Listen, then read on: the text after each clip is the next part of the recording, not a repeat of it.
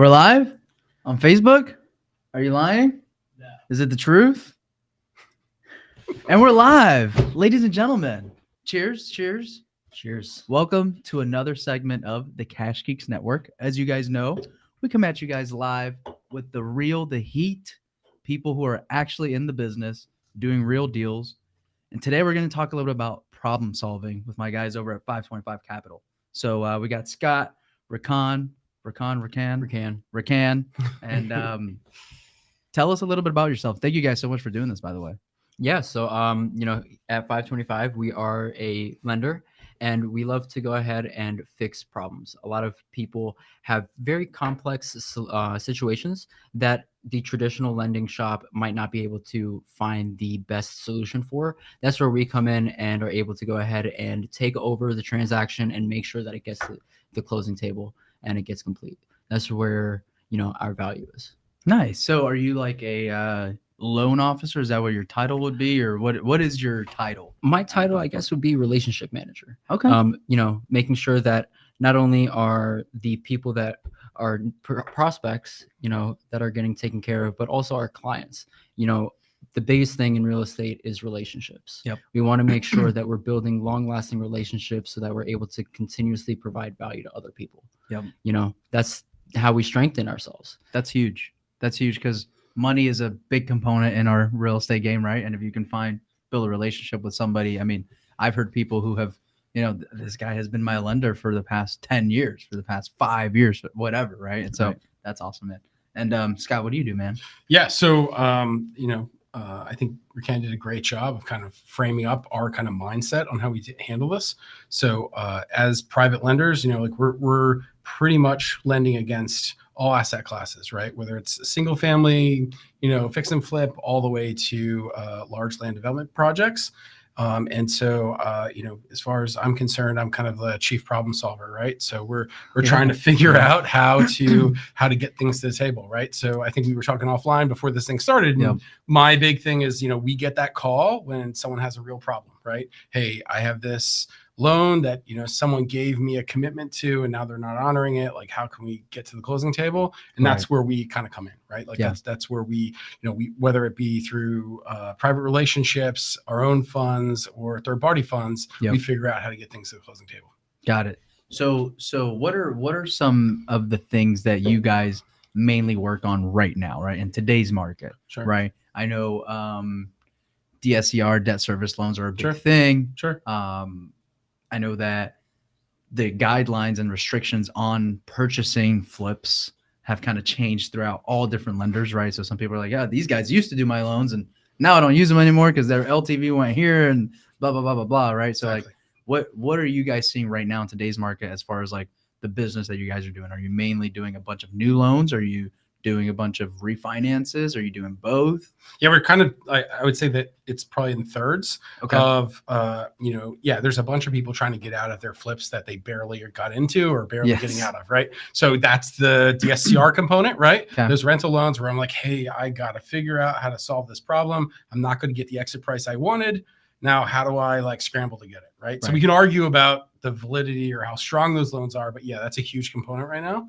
Uh, i think the other piece that that's like that uh, is a massive uh, opportunity or, or, or kind of movement in the market is people moving out of fix and flip because the inventory is just not there, moving into new construction, kind of infill, you know, scattered lot kind of uh, construction piece or loans. Like, and for us, we're, we're doing a pretty sizable amount of those loans as Really? well. Okay, right? that's awesome. Yeah, Yeah, yeah, So that's like trying to solve that problem, and you know, again, when inventory is scarce, people are knocking down homes. They're they're finding uh, infill lots, things like Right. that, right? Right. So we're doing those, and then what we're also finding is that there's a major hole in the land development space right now. There's a major hole in um, in, in uh, you know helping bridge raw land to develop lots. Yeah. Right. And so we're kind of filling all I've three of those noticed that, gaps right yeah. now. Yeah. And there's just not a lot of players. I mean, I think if there was from an institutional standpoint, if there was four or five big land like big players that were willing to do those loans, it's down to one or two. And so we've had we have some pretty good kind of like sources that still fund that through kind of like different channels. And so we've been pretty pretty happy with the production we've had in that side of the business as well. Too. That's awesome, man. Yeah, because that is a huge. I mean, because we've barely dabbled in land as far as wholesaling land, right? Yep. And then once you get to that bigger parcel of land that's not cookie cutter, right? Mhm. You kind of lose a lot of the new construction buyers because they right. don't know what to do with that land, right? It has to be a developer, and then developers. There's very few of them because there's not a lot of money in that world. As far as like you kind of got to be willing to self fund sometimes Sure, and then hold it out for like six months to a year. It's a different for- game for sure. I mean, Correct. that's definitely. I mean, like if you Yeah. if your normal fix and flip is a you know what's called a uh, you know a rookie or sophomore play, yeah. right? When you start talking about you know a, a five year strategy, Right. That's a whole different ball game and a whole correct. different kind of uh, caliber of uh, investor to execute that plan, right? Yeah, so we're we're under contract right now on um, 12 acres in Callahan, Mhm. and we uh, wholesaled it to a, a developer, Sure. and you know they're they got a six month DD on it, That's right. right? Because it's I mean it's on dirt roads, it's Yep. no lots of record, you know all that stuff, and so like something like that is just a whole different ball game, and I'm definitely gonna be picking your guys' brain on how we can work together more on that because I don't Sure. have access to those guys. Yep. You know what I mean? Yep. Um, and then if you guys are funding those guys, it's just a win-win. yeah it's it's so it's a really interesting world for sure and you know i think when you kind of go up that like literally next level Right. kind of kind of graduate. you have the- i mean you, you just have people that are playing like a different game Yeah. and so you have to understand those rules and understand how that that the sequence of events that occur and to Correct, make that happen right because again um, yeah you you know on paper people look at those deals and they're like oh wow like you're absolutely crushing this thing but yeah. Yeah. it's a five or six or seven or ten year play correct, right? So it's a right. you need to have those margins for that to even justify Yes, that effort, right? Right, right, right. That's awesome, man. So as far as in the market right now, right? Everybody wants to know. Everybody's always curious. I'm sure you guys are all like, what are you seeing in the market, right? Like, are you seeing? Um, obviously, we talked a little about on the refis appraisals coming in a little bit lower. Sure, Right. yeah. Where where are you guys seeing like rates right now on like debt service loans? Sure. Um, and do you guys do any creative debt service loans, meaning like Airbnb loans or short-term rental loans on that on the back end, or are you guys just strictly, you know, rental appraisal? Um, what kind of debt service coverage ratio are you guys Sure. requiring right now? yeah. So I mean, we can numbers. we can get um we can get as low. I think we wrote uh, last week. We closed a couple loans at like six and three quarters. You can get a little bit Oh, lower hell with yeah. buy downs, right? Okay. Uh, for your more traditional rate and term kind of Yes. exits, right? Your uh your your senior single family rental kind of like cash out loans probably in the you know seven and a quarter range right now. Okay. And then I would say it's another 75 to 100 basis points on top of that for a short term rental. gotcha. right?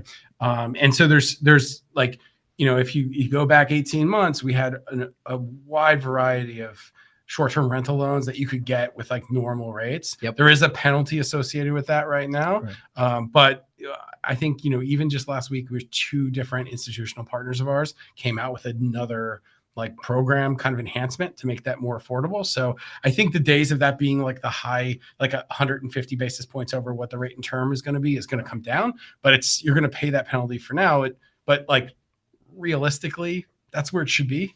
Right. Right, That's right, a, a way riskier loan than, Yeah. a, than Oh, yeah. permanent financing. Right. Like the idea that we're like all of a sudden you're taking a guy who has four rentals and now all of a sudden he's like an innkeeper, right? And he can manage an Airbnb. Yes. Like that's just bananas, right? So like I understand like some of it makes sense, like like but like you know thinking that your your house in this neighborhood is going to get you 5x on rental income forever Yep. you know i don't think that that's as exciting right. um, the, the more kind of like short term traveling nurse kind of like some of those kind of plays like the midterm rentals i Yeah. think that's real opportunity and i Yeah. think that that that eliminates a lot of that like Absolutely. like market risk but you know when you have the situation where like a jurisdiction can just drop a a new Correct. new policy on top Yeah. of it or a new Yeah. new you know a new kind of uh, statute on the on the on the city or the town and next thing you know that that income goes away Yeah.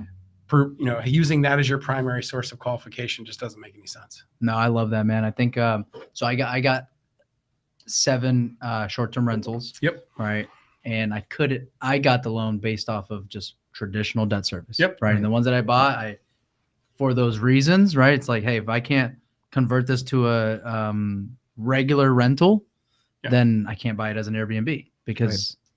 If something happens to that short-term rental, or Exactly. even just the neighbor, right? Like the neighbor could just mess with your people because they hate you That's or right. whatever, right? And even Right. just that, you have a bad neighbor, you have to sell the house now or Well, whatever. It's, it's just right? like I, I mean I don't know when I when I was like getting into investing early days, I got right out of school. I went right, right into it. Right, I was kind of like effectively, um, you know, apprentice with somebody. It was like, hey, you need four or five exits, man. Like you need or at least three exits, right, on any of these deals. So to me, the idea that you would just tie yourself to one specific area. Now, look, I mean, we've been everyone's just been super lucky. Right in the last three years, appreciation was your biggest friend. It wouldn't matter. You Oh, just yeah. needed to just Right. get through 12 months, 24 months Correct, correct. right and so everything was just like it's like you know the whole what's the whole adage like you know win, uh, winning solves every problem in sports Yes, right yes. it's the same idea right when you're getting 10% a year who cares if you're breaking even on the on that thing who cares well if the if your neighbor starts messing with you i'm just going to sell that asset, right Correct, like you think of it through that lens but that's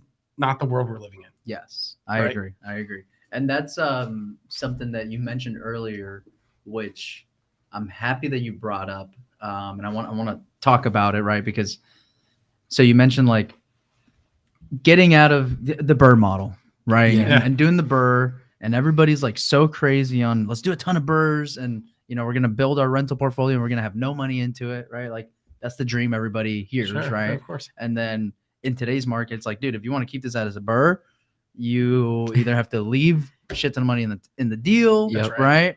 Or because of today's rates, it doesn't make sense. So Yep. you have to leave a ton of money in the deal, Yep. or it didn't appraise, so you got a ton of money, right? Like, Yep. um, and not only that, like because of rates going up, your monthly payments are higher, property taxes are higher, Correct. and so now you're, you know, cash flowing hundred bucks, maybe. And you know, something that's very real as a real estate investor who's a seasoned investor knows hundred bucks ain't enough. Right? Right. And so when you mentioned that, like, dude, Yeah. you got this deal and yeah, you can refinance it and it'll cash flow a hundred bucks, but like that's not a smart rental play. Right. Yeah. And for some people, you know, obviously this is up for debate, sure right? It's all about Depends on doors the strategy. and Of course, the, I mean, right, I think like- a lot of people think of it like there there is a school of thought to say never sell anything. Right. Right. Correct. Like, and so. I'm not like I- Yep, I wouldn't yep. dispute that. Like that that makes complete sense. But I do think that there is some math that has to be played. Like if you're making three grand a year on this asset, right, Right. total or whatever it is, Yeah. and a single capital expenditure could wipe that out, Yeah. right? Uh, unless this is a long term, almost like a retirement account for you, right. why wouldn't you just do that math in your head and say, well, if I could get out my, if I could get my equity out plus realize my profit, Yep. right, and it say it's thirty grand, Yes. Uh, and I'm like, well, I'm going to make three grand. So is it a ten year play? Would I be Yeah. willing to do that? Yeah. Right. To justify it, so I, I, I'm not the smartest in the world when it comes to this, but like to me, I think everyone bought that burr dream, and look, I I benefited from it, right? We did a ton of burr loans, right? Yep, Like yep. but I'm just like where we are in the marketplace. So many people are coming to our conference table and sitting down and being like, Scott, I got, I got these six houses. I'm trying to figure out how to get some of my equity out, but I'm trying to get these on permanent debt. And you're just looking at them, you're like, bro, it's six houses, and you're you got like a thousand dollars of total cash flow in six houses. Sell it. right. Like get out Yep. of your position. Yep. The market's where it is. Just deal with the consequence that Yep. maybe you bought wrong. Move on. You know, find another deal because the market's better for you to buy right now Correct. than it is Correct. for you to retain these assets, right? And if you're going to hold something to to survive your bad decision, sometimes it is better to rip the band-aid off and just go Correct. back to work. and right? not only that like you got prepayment penalties also like when you you know when you lock in a 30 year loan on a dscr sometimes Yeah, Right. I mean, think about it right like- now. So right now, we're most people are getting quoted at five-year prepay, right? Yep. Even if you're at a three-year prepay, but let's and uh, who knows what the the rates will do. right But are you willing to lock yourself in at 200 basis points higher than you were last year, Right. Or like correct for five years, yep and then Yep. pay that penalty on the get on the way out? Yes, Like there's a, I would personally say do another bridge loan for another 12 months and at least roll the dice if you wanted or had right to keep it. right right Worst yep, case scenario, just roll it onto the next deal. Figure Yeah, out how to, yeah. you know, meet with your accountant, man. Figure No, out how to that's, that's that very work, right? true and um, i feel like that's real whether it's the right or wrong moment or deal or whatever like that's an, an eye-opening conversation that people need to be told or exposed to right because Sure. most people who just got into burrs they've never experienced rentals they've never experienced a turn Right. right where the tenant leaves and it's like Or dude this tenant was in here for a year and now I just think it cost a lot me 2200 Right, right? bucks There's like a lot of myths in this, right? And it's like, hey, like where we were, like uh, again, not everybody is has like the kind of history that I have, but like I was part of a group. We were buying, you know, hundreds of houses, right? And like I remember sitting at a table as a 20 some year old person with seasoned mortgage guys in 2005, 2006, just telling me like, buy as much as you can, do all like I it felt wrong then and it was wrong, right? It was Yeah. bad advice, Yeah. right? And so you sit here today and you're like, okay, so like don't fight the current, like go with it, right? Right. And Right, there, right. there's a million things, right? So in, in your business, right, you're you're a wholesaler, so like you you've adjusted, right? You're you have different buyers, so you're moving the the your offers are different, right? Correct. And so, correct. like to me, it's no different. But I think that a lot of people, although it's great advice, like grab as many assets as you can, like play for the long term, right. play for the cash flow. But the problem is that people, I think, have really underestimated the cash flow they need to justify the asset that they're acquiring and how. I right? agree. I agree. And I think a lot of thing is like you have a like I remember owning a ton of rentals in like not the best part of neighborhoods, Sure. right? And so you're like, dude, you're getting double digit returns, right? Mm-hmm. Mhm. And then like every year you got to turn it and I just remember like I made all my money on my rentals when I sold them and nothing on the cash flow, right? And so because of that, Correct. because I have some experience on rentals, now you just analyze rentals different, right? You're like, yeah, that that makes me, you know, 2500 bucks a year. All right, that's not the greatest deal, right? Unless I got a crap ton of equity Sure. or this is something where I know that like hey, in 5 years, 10 years this is something that I want to hold on so I'm willing to, to gamble those, you know. But if like someone's like trying to get out of the rat race and Right. replace their income Yeah. with rental income, right, which is It's what a lot of people time are to trying do to do in this game, right? It's like It's not the well, time. no, to no. do You, it. if you get good enough deals, If you- if you get good enough deals, right, right, and, and- but the real question then, when you do get that good enough deal, like how much equity you leave in that deal to make it make sense, right? And then the so then you're like, yeah, you can pull the equity out of the asset, like Right. to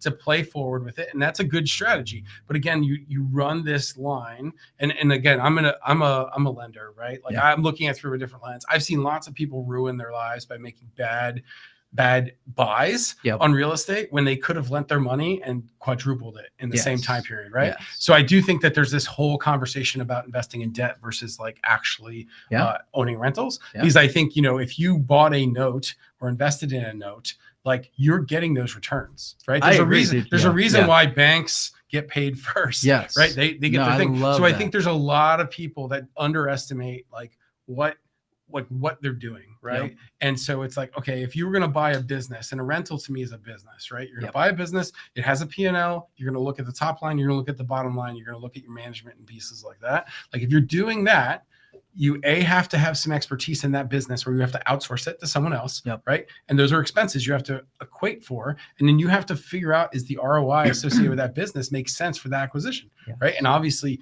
debt, equity in that that piece, like the you know, like all have to be factored in right. right? Right. And so for for me, I think people kind of think of it a little differently because real estate's so easy to finance, Yes. right? Now they start thinking of this not like a business and they start thinking of it as some other form of a it's like buying a car or something like that, right? It Yeah. doesn't really like Right. you still have to evaluate that rental as a business. Right. And so when you do that, your mindset shifts a bit. Mhm. You're Yeah. like, well, if I could get a fixed rate of return that's going to yield me a 15 ROI, why Right. wouldn't I do that? Yes, yes. right when i'm investing my capital versus generating I love equity that. So right? like just just to you know piggyback off that, I have bought zero rentals this year, and I've done two private money loans. Right. Just because of that sheer fact, like I want my money to work for me, exactly but I don't know if right now is the best time for me to buy a rental. that's right And because I'm because I'm in the game and I see it all, like I can wait six months before I buy a deal, but I don't want my money sitting.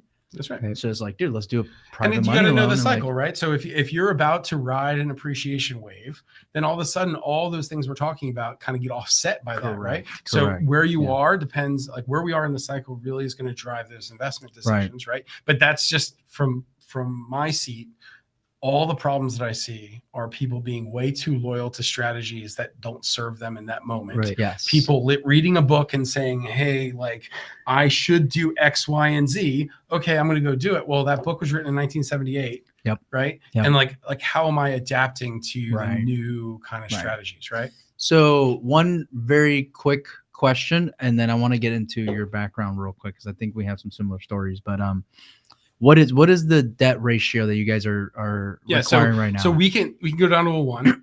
okay on a rate one term, rate right? and term. Are Yep. you guys going as high as eighty on rate Uh, and term? Um, Or yes, yeah, yeah, we can do LTV? that. Yeah, yeah, for sure. Yeah, so Nice. uh, you can go one and eighty, and then your rate. I talked to you, talked to you. I said earlier, was like a seventy rate, right? yep. So a seventy and a one, you're getting that six and three quarters, Yeah. and it moves a little bit. Like yesterday, it moved Yeah. a bit, right? So let's just say seven, seven, or sorry, six and three quarters to seven, right? Like for that rate term, um, we can go down to a one. No one's really ballsy enough to go below one right now, Oh, yeah. nor should anyone have a rental below Correct, one. That's a whole different conversation. Right? Unless you're Um, a hedge fund that just throwing away money. yeah, I mean, whatever. You can do whatever you want. Like that, you know, Right, everyone has their own choices. But yeah, for the most part, for our product range, um, you're going to do that. And then for like the Airbnb world, we can take 90% of uh, AirDNA, uh, provided that like certain factors are in line. Got right. and it. so uh, there's some LTV caps and some Yeah, other things yeah, like yeah. that. Oh, Right. that's awesome. Um, but yeah, so like it's it's becoming it's getting closer to where it was. It's not as good as it used to be, where it's like give me an appraisal and then throw the Airbnb Air DNA in the in the file and close that Yeah, thing based yeah. on a one DSCR. But um, but yeah, no, we're definitely competitive when it comes to that stuff. Awesome, man.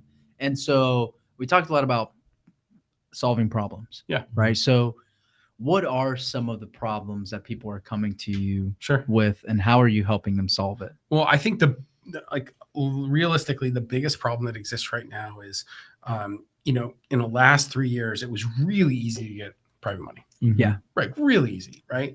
And all these lenders were just like printing money, securitizing them on Wall Street. It was just just super easy for them to execute that.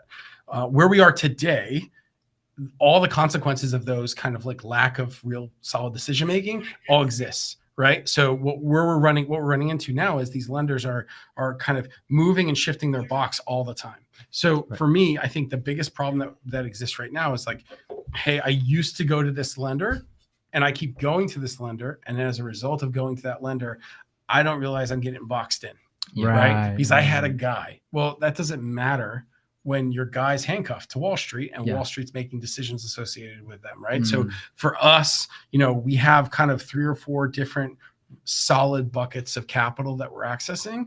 And then we are kind of, you know, for lack of a better term, you know, if somebody tries to move the goalpost on you, we swap you out to someone else at the Yeah. last minute, right? It gives us Yep. a lot of competitive advantage. And the same thing is a lot of our kind of connections in the marketplace, they're calling all day long saying, Hey, I got this problem. We moved the goalpost on one of my best clients. I need to help him out and figure it out. Because Mm. all those people have relationships with people that work at those lenders. Yeah, Right. yeah. And your guy who you worked with, um, you know, he's trying to do right by you, but he gets boxed in.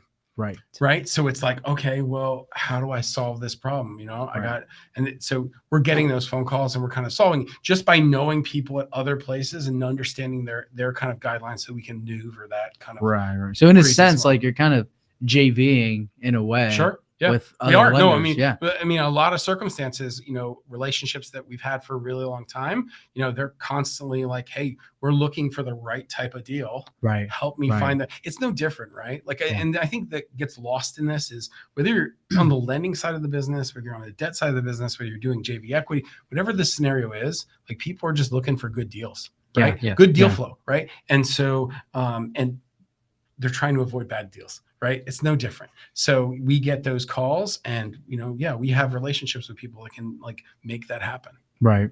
So what what are you seeing right now? New loans, Mhm. right? New new borrowers. Yeah. Um, people trying to get into new properties, not getting out of that service or Yeah. with that service stuff like that.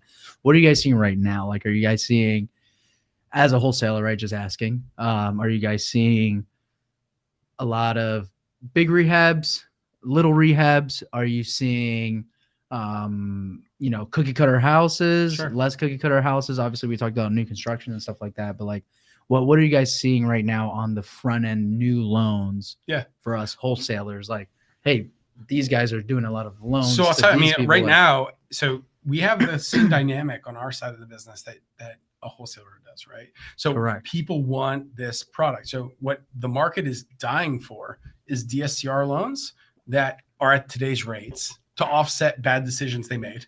Okay, and they're looking for fix and flip loans uh, because they're just they're such a so everyone did such a great job in the last three years of like burning inventory Yep. that there's just not enough fix and flip loans right now right right? Right. So they're trying to because again, most of these larger institutions made commitments and built kind of like securit- securitizations and, and kind of uh, large financial products to support a certain amount of volume. Yeah. And so now they're all panicking to get to a world where they can fill those buckets right Mm. so you have those situations so what i'd say is like our fl- our deal flow and, and you know we, we talk because you know your strategy of kind of outbound calling and, and Yep. hunting down people through public record that's what we do right Like, that's our world too right we're looking through and saying hey who's borrowing money where and like how can we uh, how can Yeah, we help them yeah. get a better solution so when we call people right we're calling them and saying hey you know you know what are you buying right and everyone is like i mean Rakan can tell you we make a thousand phone calls this month everyone's like well i'm not really i'm not really sure I, you know I, i'd Yeah. buy if i could i mean you're, you're probably getting the same call from your, from your 100%. guys right 100%. and and we, we always ask the same question Would i got something at 50 cent- cents on arv do you want it and they say yes right there's not a, not a hesitation right. but everyone's kind of like like trying to figure out. So for us, we have a lot of people trying to to permanent debt on their on their purchases that they have Okay. in queue. Right, that's the number one thing. Right, we're, we're getting a uh, like I said, we have a, we have a large amount. There's more demand for new construction than Yeah. there is supply. Yeah. Right. Got so the new construction place, and, and right now, uh, smartly, uh, most of the most of the kind of larger funds are saying, "Hey, I don't want to do anything with anyone who's not done new construction before. You Yeah. got to have some experience in this Right. in this world, which caps that. So there's a Yep. whole world Yep. of people trying to figure out how to get into it Got and it. we have a couple of different solutions to solve for that problem but that's a big thing Yep. and so yeah so for us i mean in my my kind of like kind of uh breakdown of this and we can't jump in if you think i'm, Yeah. I'm saying like we're, we're seeing guys trying to fix debt problems like long-term debt problems that they have yep. and we're guys who have queued up tons of new construction deals which are solid Yeah. because you know a lot of these new construction deals are equivalent to really juicy fix and flip deals Yep. uh, Yep. but you have to get underwriters comfortable with the idea that hey it's an 18 month turn for this thing Right. who, who knows 18 months ago like just look at the last No one 18 months and see what that is right, Right. Right. Right. so it's kind of this weird kind of world that we're living in where there's a ton of demand Yeah. um, and the supply is per, is like purposely kind of being held back right. because again i i wouldn't lend in a lot of circumstances to a newer guy who's just done twenty thousand dollar uh, you know rehab projects to do yeah. a four hundred thousand dollar build it's just not in the cards right So what do they have to do? Like get a sponsor or something? yeah effectively i mean if you have the right contractor in the right market we can make it happen right but you need to make sure you're checking all those boxes and you got to Right, be really right. clean on your process Yeah. right Got it. and it. so we've gotten it Yeah. done but like you know you just got to understand the mindset of being like you know what are we signing up for as a as a lending right. organization if we're dealing with people that haven't really right. done this which is good, right? Like i mean look look if if you care about this space correct. we can't have the the ship sink yes. Right, right yes. so like solid loans people acting ethically all these things right, like if you don't do that if we don't protect it a little bit Correct. like correct. Yeah. like you know the the the unnecessary regulation is going to come down Yes, super hard yes, right we, yes. we we need to make sure that we're policing this a bit ourselves right It's true. you know It's what i mean i'm just just throwing it out there like, Yeah, you yeah. know, it is what No, it it's true, man. And and I think that like we just got out of that wave where like kind of like you said, anybody can get anything. Yeah. Right. You're Yeah. like, hey, and people are paying for that right now just I mean, right. well I, you know not everyone's like in the same world that Rakan and i are living but Yeah. like lots of very successful brands are going out of business Yeah, yeah. like and just like and you know why because they made very bad loans over the course of time Yeah. right or they're just stuck in this like weird capital space where Right. like it, the pinch of the high interest rates and the availability Mhm. of capital is just not there anymore Yeah. Or they were over leveraged. sure i mean there's know, lots of situations. There's plenty of times where, you know, we were talking before the show, you know, 2019 thoughts of private lending, Yeah. you know, where you can get the whole thing financed, right? There's so many uh, people that talk about you can get your first deal with no cash down, 100% financing, right? Plenty of material on it. But in this market, it doesn't work. Right. So Right. you have a bunch of people that are getting ready to enter that my note is due and I'm at 100% leverage, Yep. but I don't have my 20 to 30% down in equity because Correct. my value went this way and then, And then went down this way. Yeah. Yeah. And that's another place where investors are Yep. kind of getting caught with their pants down, you Yeah. know? And that's where we're able to kind of offer that solution. Is it really the best play to keep this project? Is it the best play to maybe sell it? Yeah. right? Um, what other factors do you have going on? Could it be uh, a different strategy that you're trying to implement, right? Right. There's th- so many different strategies when it comes to real estate. You know, we're doing the we're talking about Burr. We're talking about creating cash flows through rentals. But what about people that do 1031s and just are using it as a tax play? Right? right. How many people are still getting outbid just because people need to go ahead and put their money in a property so they don't have to pay taxes, Correct. which The is a little whole, cost segregation, and all that stuff. That that's what I, that's what forced me to buy rentals. Of course. right. It's just right. like, dude, I need to do some cost. yeah, I mean, stuff I, I've, and- I've known I've known lots of like smart people that buy and hold real estate exclusively for tax benefits, Right. correct. right? And Right. everything else is like, hey, that's just not the best way to generate Right. revenue, Yeah, right? yeah. But it's a great way to do that. And look, Yep. I I'm I'm hardly the one to, to tell people what to do when it comes to some of this stuff. I mean, my personal my personal belief, I'm big on creative finance. I'm bu- big on buying stuff on seller financing. Like I I think there is a world for all of it. Yeah. I just think that everyone needs to know where they are in this life cycle, understand their cash position, and understand what they can handle. And I think what we're finding right now is there's a ton of people that, you know, aren't aware. You know, I think I, I heard Gary Vee once on a podcast say something like, uh, you know, self awareness is a superpower. Yeah. Right. You got to know where you are. Correct. Right. So that you can make the right decision for you. Right. And just because everyone says bye, bye, bye, or everyone says, you know, Yeah. kick the can down the road, it's not necessarily the, the right move for you. Right? And so if we're doing the right thing and we're being honest about what we're doing, then like all of these things kind of come together. Yeah. No, that's huge, man. And, and like, you kind of got to like check yourself, right? Because in an environment where everybody's winning, it's easy to not care about that stuff, Exactly. right? And then when you're not winning as much, then it becomes a internal thing of like, well, shit, that guy keeps winning, so I need to do this. Like, no, like different strategies, like You can't play keeping up with the Joneses. yeah, but so what I will correct. tell you though, so this is why you have to understand where you are in this space. Like to me, buying on seller finance right now, where you can get below market interest rates, Yeah. is an absolute game changer. Oh Yeah. yeah. I've I've bought a few. I mean, he was still laughing. Like Rakan was laughing at me at one I have under contract right now. Like I'm getting below market interest rates. I'm getting six months of free payments.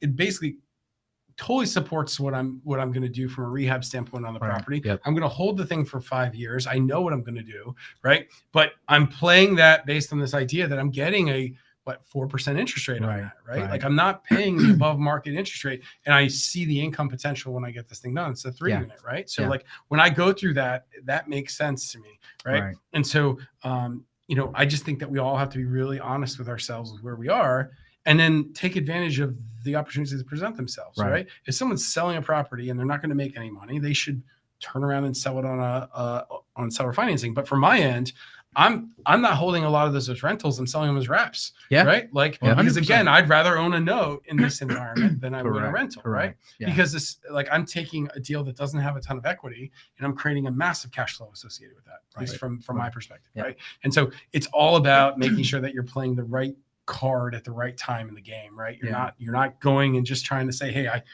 it works when i throw the ace right Yeah, yeah, all right yeah. it's not it's not as Right. simple as that So, Scott, how would you get into the game? Because you you briefly mentioned got right out of school, a dinner apprenticeship, right? yeah like- so so i'm, I'm look i'm i'm i'm a crazy person right so I, I i would i would recommend this strategy but i moved from from the northeast to tucson arizona and i was like i got to get in this real estate thing and so i needed a job by monday so i called and this is like predates everyone's like you know and another, like, I called every We Buy Houses ad in the Yellow Pages hell yeah. until someone said, uh, "Come on down here." I've Like, heard of the yellow pages. Yeah, I've never seen yeah, one myself, so I've I called I called every We Buy Houses ad, right? And there was a dude, baby crying, whatever, whatever. And like I stumbled in there and uh he was he was cool enough to offer me a job for next to nothing, Yep. but like very quickly kind of kind of, kind of took to it.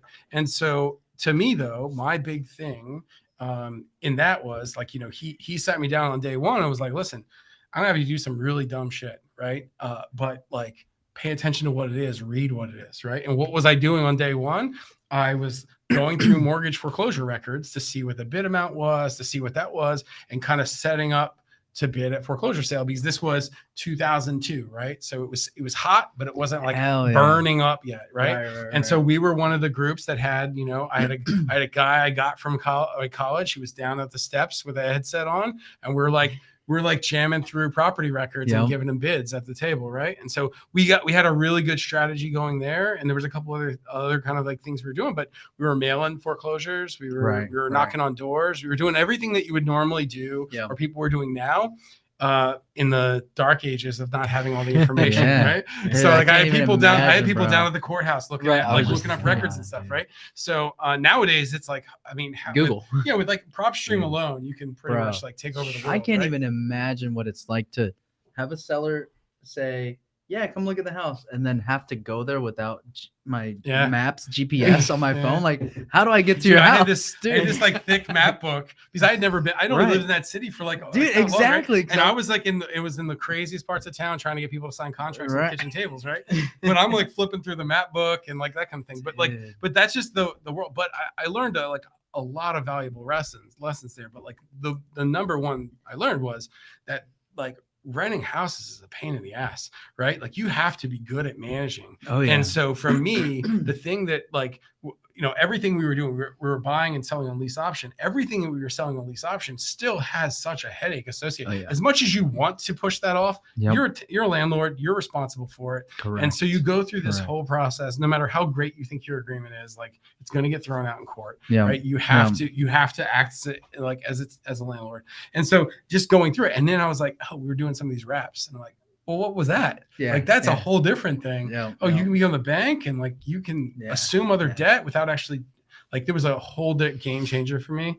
Uh, so that's kind of like what pushed me down that road, right? So when did you get into the money game? It sounds So- like that's more, that yeah, more so like we- buying houses. yeah, so we, we were making private loans, right? Okay, right? And so like basically as a, a shop like you know I, I don't know how much you actually bought like retain versus wholesale, but when someone would sell a property to us, we gave them options to say, hey, we'll buy it outright, we'll give you an equity loan, we'll do some of these other things, right? got it, got And it. so we were making loans and underwriting loans just like we normally would, um, in second position, and Yeah. you know, kind of effectively second Yeah. position bridge loans, right? yeah, yeah, So we were doing that, and then we were buying notes at the same time. And so Got that it. was like where my interest really kind of got got peaked. And then from there, I stumbled into um, like just working on the NPLs through the crash, right? And that was a really lucrative business, right? Because there was just a ton of assets that were just you know jettisoned out into the world. Yeah. And so we did that, and then that kind of naturally morphed into the because you know when you're doing that game you're basically rehabbing homes right you're taking Yeah. you're taking property back or you're coordinating sales correct. and so you basically get through that wave, and then it was like, okay, well, we just rehabbed a bunch of homes, so now we have a team and an expertise associated with Yeah. lending, right, and with rehab lending. So we just rolled straight into that, right? So Yeah. we have we have a kind of a, a na- I had kind of a natural life cycle to get through it, right. but from where where I'm sitting, it's like it it all makes sense. Like I think when people really try way too hard to make this stuff complicated, it's not complicated Yeah. right underwriting a, a mortgage versus underwriting a, a property for acquisition versus you know uh, looking at so, at a borrower's kind of track record and credit versus looking at uh, a tenant's uh, ability to pay these are all the same Right. techniques Right. Yeah. you know Yeah. managing a mortgage or servicing a mortgage managing a property are the same thing right these are not two different sides of the coin and for us and for me you know i've always been attracted to the debt side of it right for for for a variety of reasons but like the number one being that you like there's a reason why all the financial institutions in this Yeah. country prefer No, that's huge, man. It's right? funny. I was just at the uh I was in South South Florida in Miami at the IMN event, the Mhm. single family Yeah, of course, yeah. And um one of the dudes because we sponsor, right? So one Yep. of the dudes stopped by my booth and um he was like, Yeah, man, we really hit it off because he was a wholesaler. Yep. And then graduated into the note world. Yeah. Right. And so we are just and you know, we're trying to um we're talking to him about because we know some people that did um, a lot of loans. Some of them are non-performing. Sure, and, you know, so we're trying to, and they got into the non-performing loan world, Yeah. right? And NPL, right? I Just want to clarify. I mean, it's, it's oh yeah, sorry, I didn't. Yeah. But like to me, it's all the same thing, right? Like so, again, you're buying an asset. What's it secured by? correct. And like it's no different than evaluating a, a wholesale property, right? Yeah. It's the same Yeah. thing. Like what's it secured by? How easy is it for me to access? I mean, if you talk to anyone in, in the non-performing space, they're gonna they're gonna talk about and ask about like where's it located? What's the, is you know is it a ju- judicial foreclosure? How easy is it to evict? Yeah, Yep, it's like all it's all the easy. yeah. It's all the same stuff. Right, right, So, right, right. But That's it's a awesome, relationship thing, you know. Right. That's So- cool, man. So how'd you get into the game? So for me, man, I got into uh, fixing and flipping in 2020. I only did three of them, but um, I did them all in uh, Riverview area. I also had one off of Melson, and um, okay, yeah. yeah. So Melson was my first property. It had a big old hole in the roof. Yeah. 2020. It's uh, I think we closed on it for 34, 35, and uh, then we sold it. I think we sold it for uh, 65, 70, if I'm not mistaken. And um, Melson, that's five four, right? yeah, 52, five, 5'4"? yeah, five four. Yeah. Yep. okay. Or is it uh one eight? I think five four is uh Lem Turner, Okay. Lem Turner Riverview area. Got it. Got it. Okay. Yeah. Um, I had two houses over there. Got it. So okay. um yeah, I got into it uh doing fixing and flipping. I had dealt with tenants and kind of like Scott was saying, you know, dealing with tenants is something I decided like I don't want to do. Um yeah. my personal experience is hey, you didn't pay the rent when the uh eviction moratorium was going on, right? Where Oh, we couldn't right, where we right, couldn't couldn't evict anybody Yep. right because of the pandemic and once it was lifted and i was able to go ahead and you know do the eviction i was met with come to the house i'll beat your ass you know so i was like ah i'm, I'm Oh, like yeah, buck dude. 30 on a good day buck 35 six foot i'm not, I'm not gonna take that chance Welcome to Jacksonville. welcome to jacksonville Dude, it's that's only a awesome. duval thing you know Yeah. and um from there i went ahead and i really went into the uh the mortgage space Got it. um, really went ahead and just dove into it, took the exam, passed that, joined DLP, and then uh, now I'm with Scott, and we're killing it. We're Hell yeah, killing it. man. I think Yeah. we've closed almost uh, six million in the past six months or so. no shit. Yeah, so my end, yeah, yeah. yeah, Rakan's been great. Yeah, Dude, yeah, that's done really well. Yeah, in the man. last six yeah, months. man. Yeah, so it's Yep. great.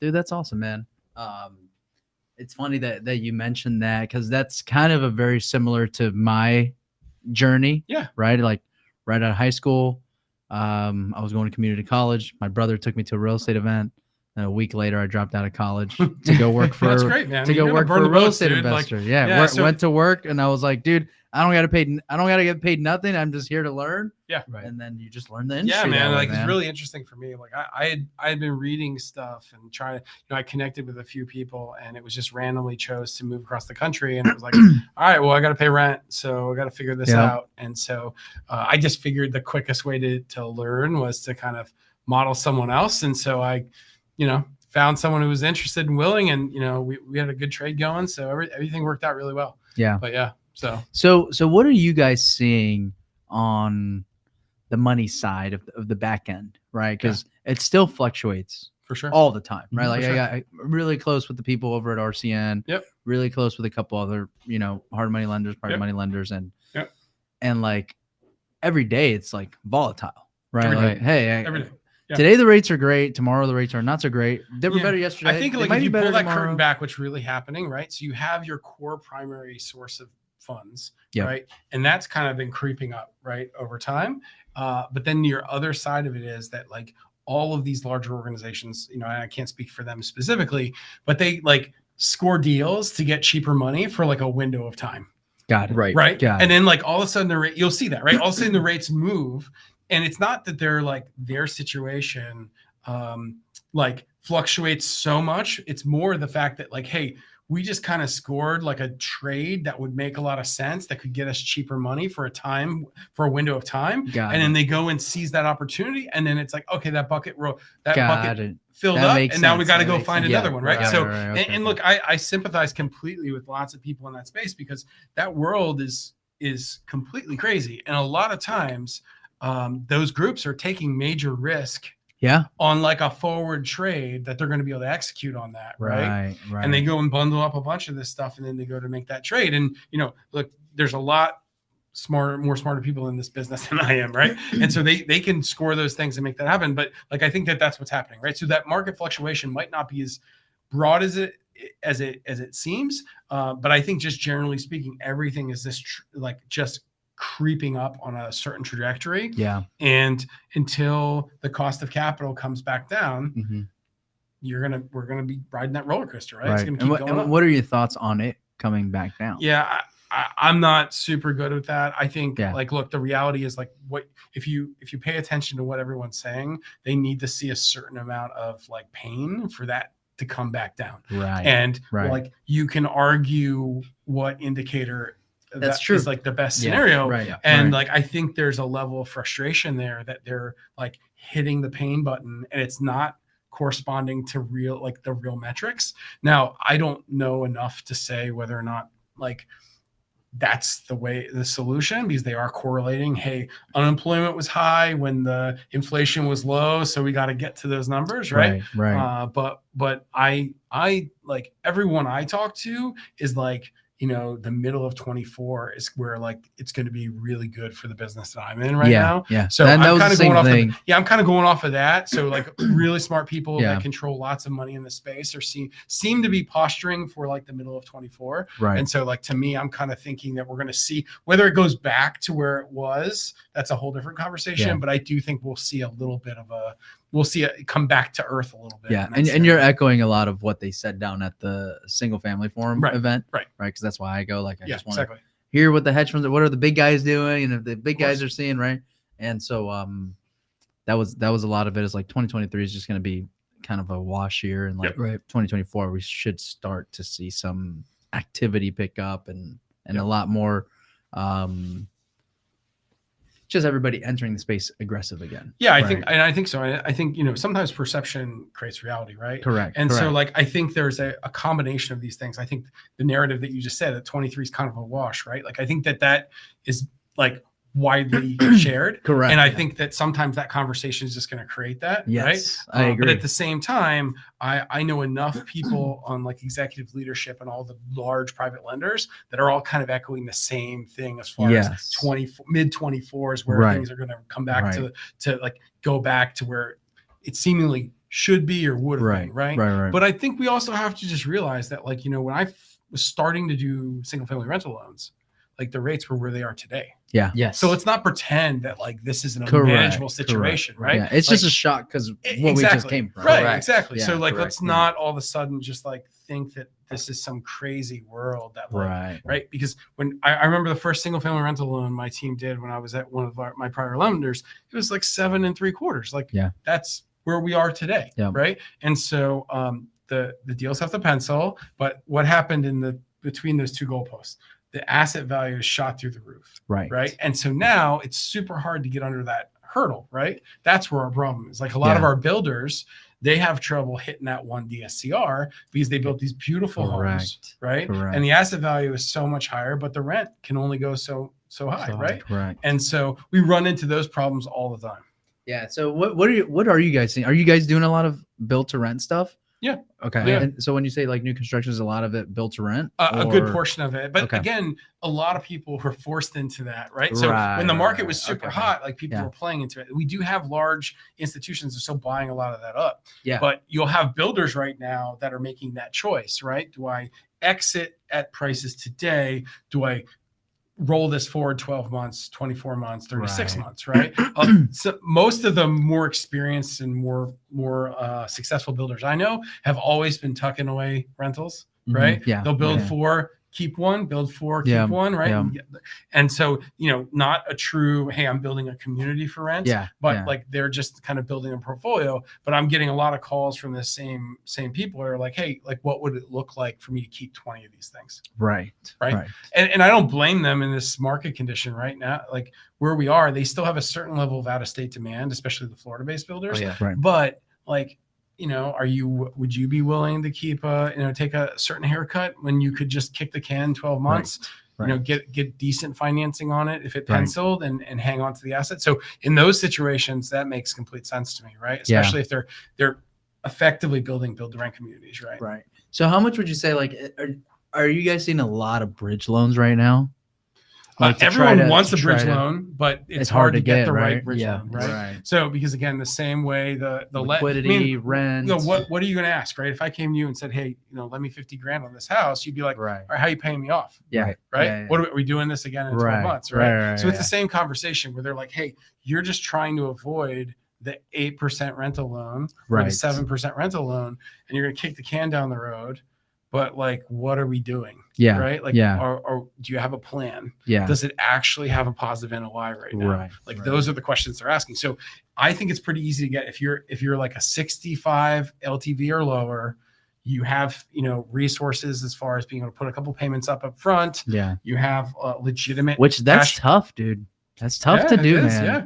Yeah. I mean, it's tough to do based off of how people were buying last year. For sure. right? Correct. No one cared about 65 LTV. That's right. Yeah, it's like, yeah, dude, yeah. I'll be in at 80 LTV, but by the time I'm done, I'll really be into a 70 LTV because the value's here. But look, people you have know. their reasons for holding assets, but that's another reason. Like, what are Right. you what are you doing, right? Like, why why would you hang on to it? Like, if you have a if you have a play that makes sense. Like, I mean, I have one right now on my desk where they need a bridge loan for 12 months while they get the plans and permits done for what they needed to do, like this expansion. They think they can turn it into a two unit. Yeah. Like, cool. Like, that's a you have a business plan that makes right, sense. right, Right. But if you're just trying to avoid getting a rental loan to try to see if the rates come down, like yeah, it's going to be hard. right. And why would you tie your your your your, your equity up that long? Correct, like, what are you doing? and right? people don't I feel like people don't really uh, they underestimate the fees during Sure. the loan, which I mean, obviously it plays a fact, right? Like, dude, I got I got an it's, it's not a crazy amount, right? But it's like,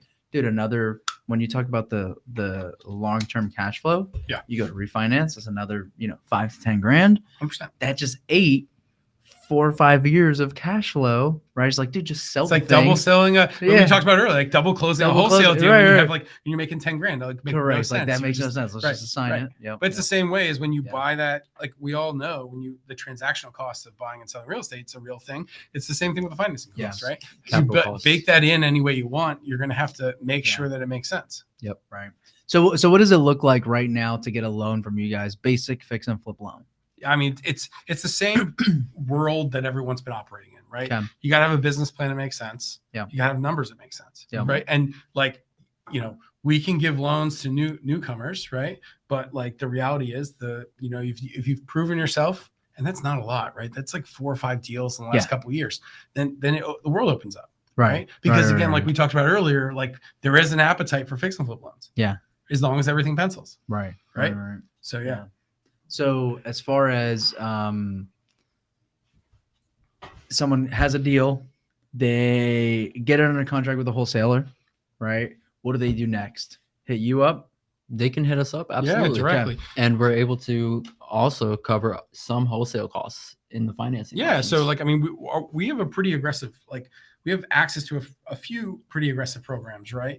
The one that we kind of pride ourselves on the most, like truly allows you to bake in payments. It Oh, bakes yeah. in like, you know, bakes in a bunch of these costs and kind of allows, allows for what we're con- like, so, you know, not to give a lot, lot of advice to people, right? In the fix and flip game, but like way too many people run out of cash. Yeah.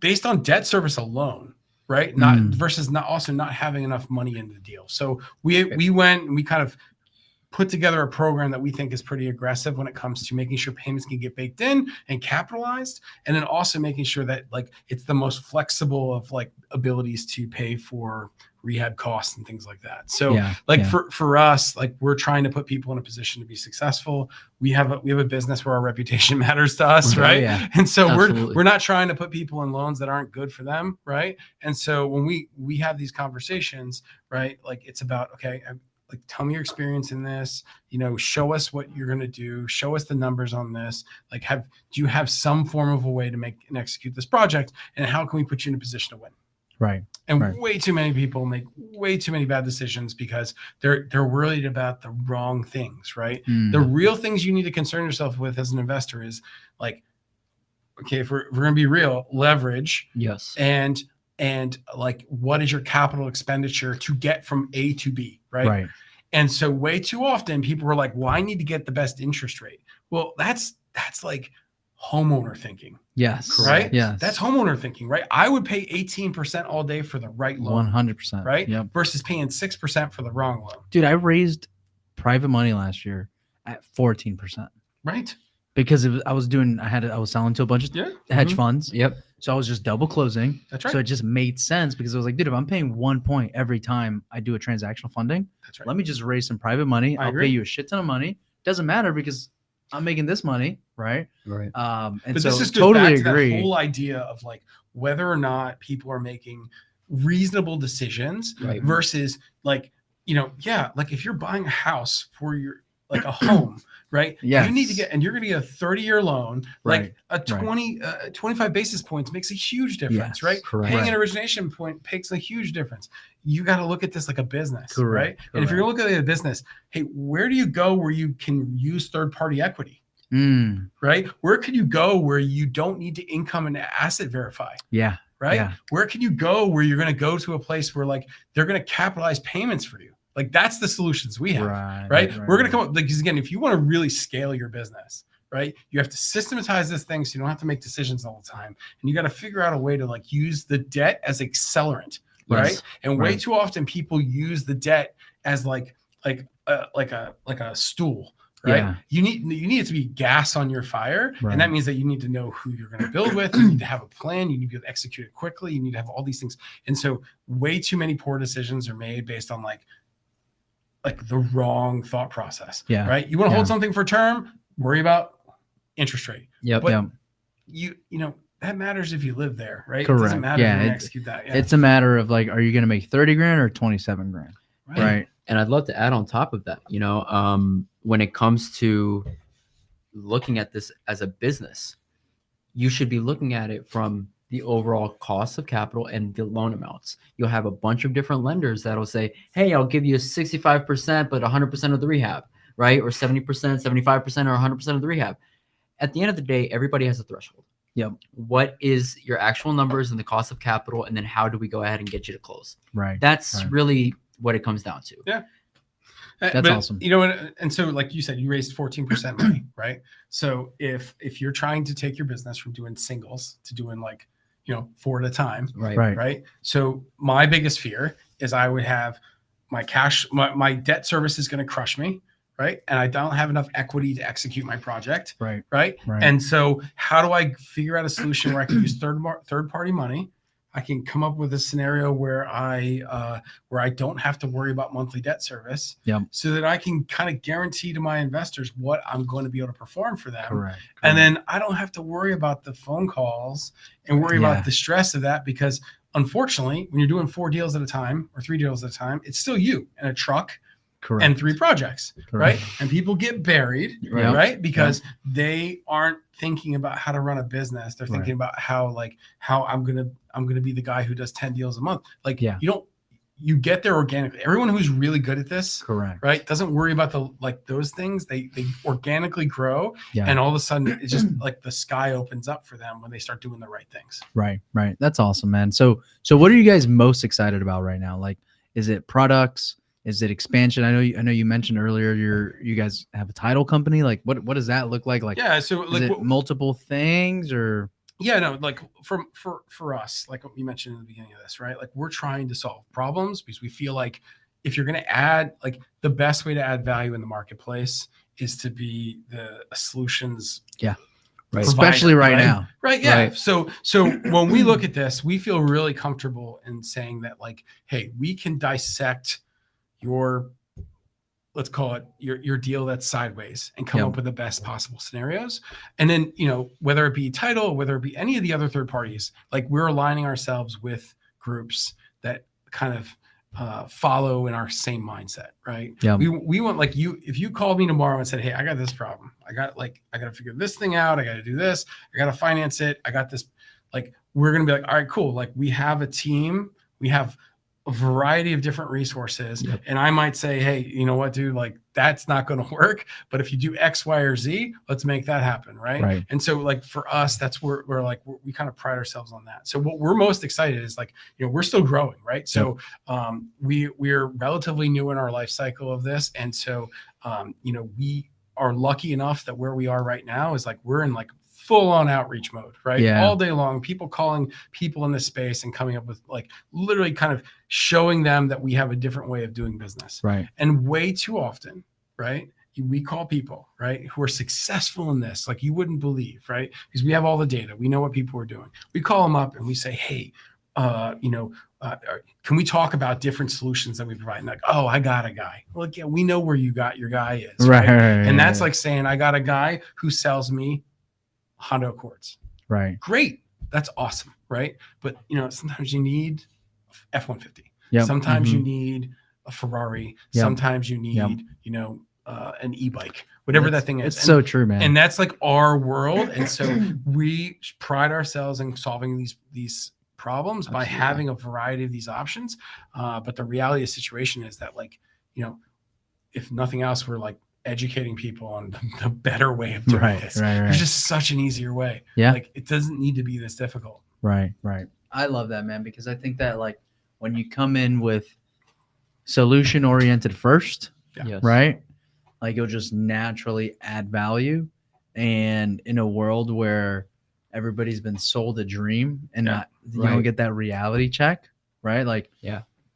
past two markets or past two years, like Everybody's You- been being sold. you the didn't YouTube need that video dream. reality check. Yeah. That's right. right? You didn't Yeah. need that reality Yep. check. And and now like you can't count on your guy Yeah. to give you that reality check. yeah You know well i I mean mean? look and, So- and i get there's a lot of really good people that are helping and they work Right. but it's it's like dude if you only have one recipe yeah, like you can yes. only execute one That's so recipe, funny 'cause right? we, we call it a one trick pony. sure Right. Right. And in this market, You can't be you a one can't trick be a pony. one trick pony, dude. Yeah. No, No. we co- we say it all the time, Yeah. right? Yep. We were that one trick pony, just solely selling to hedge funds, Right. Right. And in a great market, you can be that one trick pony. Yep. Market gets weird, like You have to have. we had to pivot. We Yeah, had to man, figure it gotta out. We like that's we right. can't be that one trick pony anymore. We can't. We have this one big buyer. Can't be that many- one. You know what I many mean? Like, wholesalers went out because Dude. of that, right? yeah. Because they couldn't adapt, Correct. and that's correct. where I think Scott and I we take pride in it. You know, right. with five two five, we're able to adapt and overcome so many different diverse uh, circumstances. Five two five. That's what you guys call it. I call it five twenty five. Yeah, well, I'm not as cool. So, so it just depends, right? It's it's Yeah. our it's our date. Of, uh, That's awesome, Yeah, dude. it's, it's That- the day we started. So that sounds so much is better. Yeah, yeah, yeah. So That's awesome. man. cool. So, how, how can people get in touch with you guys? How can people reach out, do business with you guys, learn more about you guys? Yeah, um, you're more than welcome to give us a call. My phone number is 904 729 3923, or you can email me at rakan at 525 capital, R A K A N, at F I V E 25 capital.com. And uh, Scott, yeah, no, the, the, drive everything to Rakan. Yep. So we And I'm gonna have you repeat that one more time. Phone number and email. phone number is 904 729 3923, and the email is R as in Richard, A as in Apple, K as in kangaroo, A as in Apple, N as in Nancy at five spelled out F I V E two 25 capital.com. Perfect. And if you're watching, it's down at the bottom right now, so you can see that there. And if you're listening, make sure to replay that. Guys, this was awesome. yeah, Super great to connect with you guys a little yeah, bit more. Let's do it. um i love having people who have been in the industry where it's just like all you know is the last two years right and like over time like what I, i've been wholesaling since 14 right 2014 so like Yeah. i've seen the rise and experienced the last two years and like Right. When you talk to people who've only been in the game for the last two years like dude we got to talk about this. And then coming to meet somebody you know 2002 it's like this is awesome. So i appreciate you guys being an open book you know um sharing and and and adding value to to my community. So um guys thank you so much for tuning in. If you guys were late to the show didn't hear all of it need to rewatch this. I mean we talked about the market we talked about what investors should be paying attention to versus what they're being told they should pay attention to right which is very very important nowadays so uh scott uh rakan thank you so much for doing this and if you tuned in, thank you so much for tuning in. We will see you guys next Tuesday live at 6:30 p.m. Eastern. This is the